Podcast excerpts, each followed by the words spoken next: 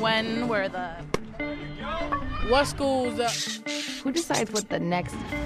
Where's that story? why they keep the loop? What is this? It's Curious City. where WBEZ answers your questions about Chicago, the region, and its people. Hi, I'm WBEZ producer Miles Bryan, and I'm here in our studio at Chicago's Navy Pier with Curious City questioner Gail Tate. Gail, you want to introduce yourself? Hi, I'm Gail Tate from Naperville, Illinois, but originally from Chicago. Grew up in Chicago. Gail, you've had Curious City working on a question about the Illinois lottery. Uh, you want to remind us what that was? My question was where are the proceeds from the Illinois lottery going? I thought the proceeds were to go to education So, why are you interested in this? because, as I remember, when the Illinois lottery was proposed, there were people against that whole idea because it was gambling. And I thought the way it passed is because the people who are opposed believed that, okay, if this money's going to education, we can support it. Even I felt the same way. If it's going to education, we'll support it. And were you voting? Uh, how long have you been voting? I've been voting number of years, but yes, I was voting age when the lottery started. It sounds like you suspect the lottery money should be going to schools, but maybe it's not. Do you feel like we're being sort of swindled here? Yes, very much so. I hear the stories, especially this past year, about every school district having to borrow money, but yet the lottery continues. I see the commercials, I see people winning, and wonder where is this money going? And have you met other folks that share this sentiment? Very much so. Every time we get together and we're having some deep discussions, we this topic comes up. Where is this money going? Right, right. I've talked to a lot of folks who also have this question, and I do have a numerical answer for you, just the straight numbers. Uh, but I'd prefer to not give you that answer right now because I think without understanding some of the history of the lottery, that's going to be a little misleading. Um, so, what I'd like to do is, is walk you through what I found and play some clips from interviews along the way. Uh, is that okay with you? That's fine, because I'd like to hear this history. The story of what the Illinois lottery does and what it doesn't do for education so far basically falls into three acts. And Act One gets at why you and lots of other folks think the lottery should be doing more for education, and it starts way back in the early 1970s. So, to get started, I went looking for someone who remembered the state debate around the lottery, and I found this guy named Charlie Wheeler. He's currently the head of the Public Affairs Reporting Program at the University of Illinois in Springfield. But back in the 70s, he covered state government for the Chicago Sun-Times. the Chicago Sun-Times story that appeared on December 2nd, 1973, talking about how the lottery was approved by the Illinois General Assembly, had my byline on it. So the first thing I asked Wheeler when I found out he knew about this was this big burning question that Gail, I think you and I both had. The lottery was created to fund education in the state, right? Mm-hmm. I would say that's probably the most prevalent myth about Illinois government that the lottery was created to fund education. And that's simply not the case. The lottery legislation was part of a compromise package whose main purpose was to provide for additional funding to help out the Chicago Transit Authority. Yeah, Gail, the lottery was started for commuters, not for kids. So what do you think of that? I, I'm shocked. I'm shocked. I just, I never heard that at all. Right. So, you know, the follow up question I had obviously is how could so many folks in the state, you know, have got wrong what the lottery was was started to do? And he said, you know, you're not wrong to think that this was a big part of the debate. Uh, a bunch of previous lottery bills that had been debated in the state house would have funneled profits to education. Um, and the, just the bill that actually passed was different. So a lot of folks like yourself were probably tuned into those debates, he pointed out, and maybe just missed or weren't aware of the way the final bill turned out. So the lottery starts up in 1974, and for the first decade or so it's around, it's putting money into the state's general revenue fund. But then this kind of zany thing happens. In 1985, lawmakers in Springfield decided, hey, you know what? We should put the lottery proceeds into education. So it flips around again. And uh, here's Charlie Wheeler talking about it. legislators, they were, I guess, frustrated or tired or just fed up with having to explain to constituents, no, we didn't pass it for the schools. And they finally just said, all right, go ahead, we'll just put the money into the schools. So how are you feeling now, Gail? Better, much better. You still with me? yep. All right, that brings us into the second act of our story. It's 1985. The Illinois legislature has said, okay, all lottery profits are going to go to the Common School Fund.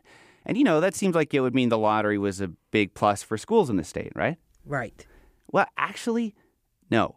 Pretty much everybody I talked to for this story, they all made this one big point that lottery funding for education is basically a shell game. So money goes in one side and out the other. Here's how University of Illinois at Urbana professor Chris Mooney explains it. Say you've got uh, $10 coming in from the lottery. Now, and that $10 is earmarked to go to schools. That's fine. Well, what if maybe the policymakers sitting in Springfield or wherever uh, say, well, uh, we were originally going to give $100 to the schools from the general fund, but now here's $10 coming from uh, the lottery, so why don't we just give $90 to the uh, schools from the general fund? We'll have the same amount for the schools, and we can use that $10 for something else. So Mooney says that legislators have ended up thinking about the lottery as quote unquote free money because it's revenue coming in without politicians having to go out in front of taxpayers like me or like you and say, hey, I, I want to make the case to raise taxes on you. You know, what's your take on that, Gail? A, a bit disappointed. My vision for the lottery is that that money would be over and above what is allocated and budgeted for the schools and would help the schools.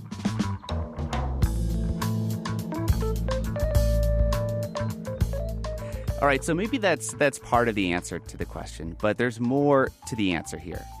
Back in 1986, Illinois lottery money was about 20% of everything the state spends on education. But by last year, that number had fallen way down to just about 7%. Uh, and to be fair, a big reason for that is that Illinois spends a ton more money on education these days than it did in the 1980s. But part of the reason for that is because lottery profits have sort of petered out ever since the early 90s. And one reason for that, I found, is that legislators in Springfield just could not resist the prospect of more free money. Uh, they legalized riverboat casino gambling in the state in 1990, and in 2009, they legalized video gambling. When the lottery first came around, it was the only gambling in town besides horse racing, and uh, it was exciting. Uh, here's a clip of an old Illinois lottery commercial we dug up. And if I win a million, it could change my life. New car, new house, new rings for my wife. I'll cruise around the world. It's the thing to do, cause they'll hand me 50 grand a year till 2002. It's That's pretty great, right?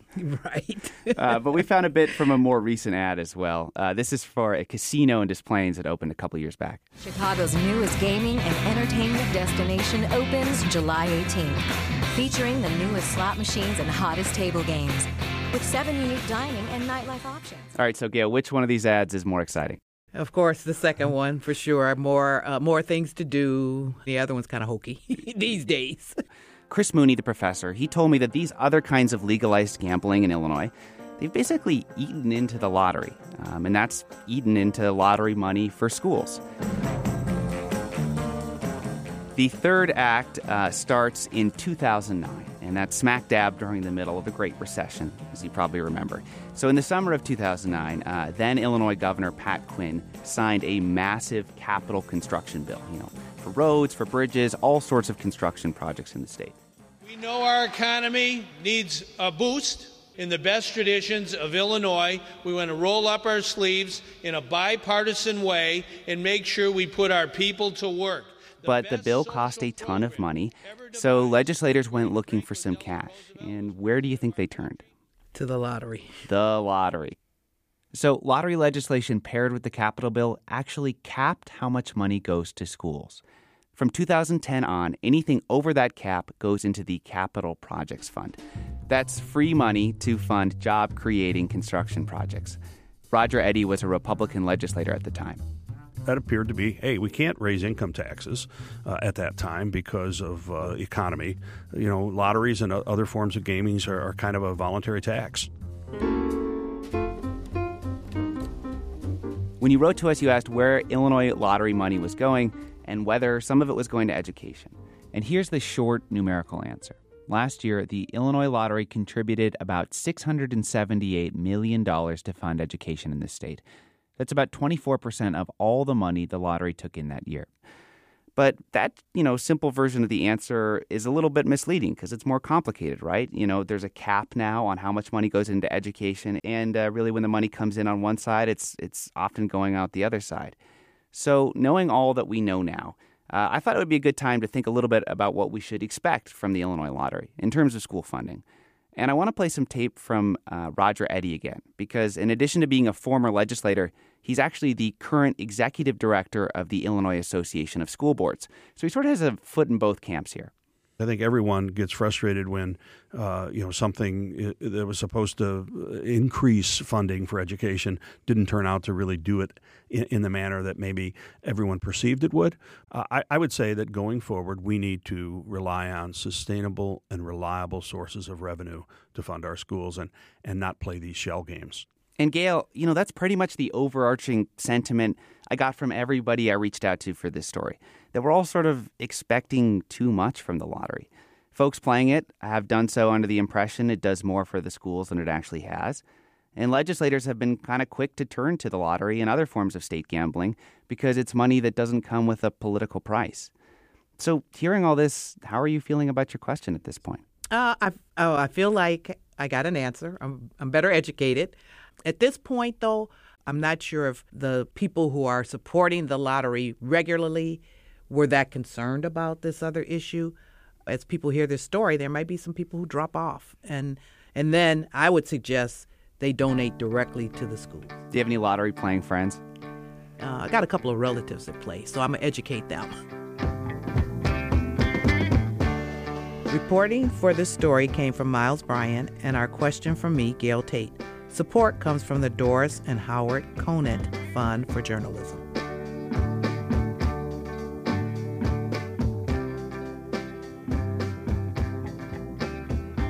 Curious City is supported by the School of the Art Institute of Chicago, offering a Master of Science in Historic Preservation.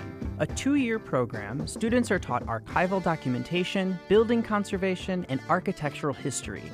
Students benefit from internships, fieldwork, and community engagement projects. The Master of Science in Historic Preservation program offers unparalleled training in Chicago, the birthplace of modern architecture. Apply by February 1st. Details at saic.edu backslash Curious City.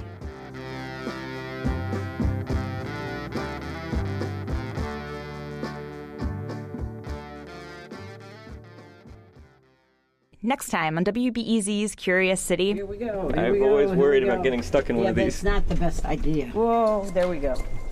Revolving doors. They're everywhere in downtown Chicago but not so much in other cities. They really look at revolving doors like a meat grinder. For every hundred that we do in Chicago, LA does one. What keeps Chicago spinning? That's next time on WBEZ's Curious City.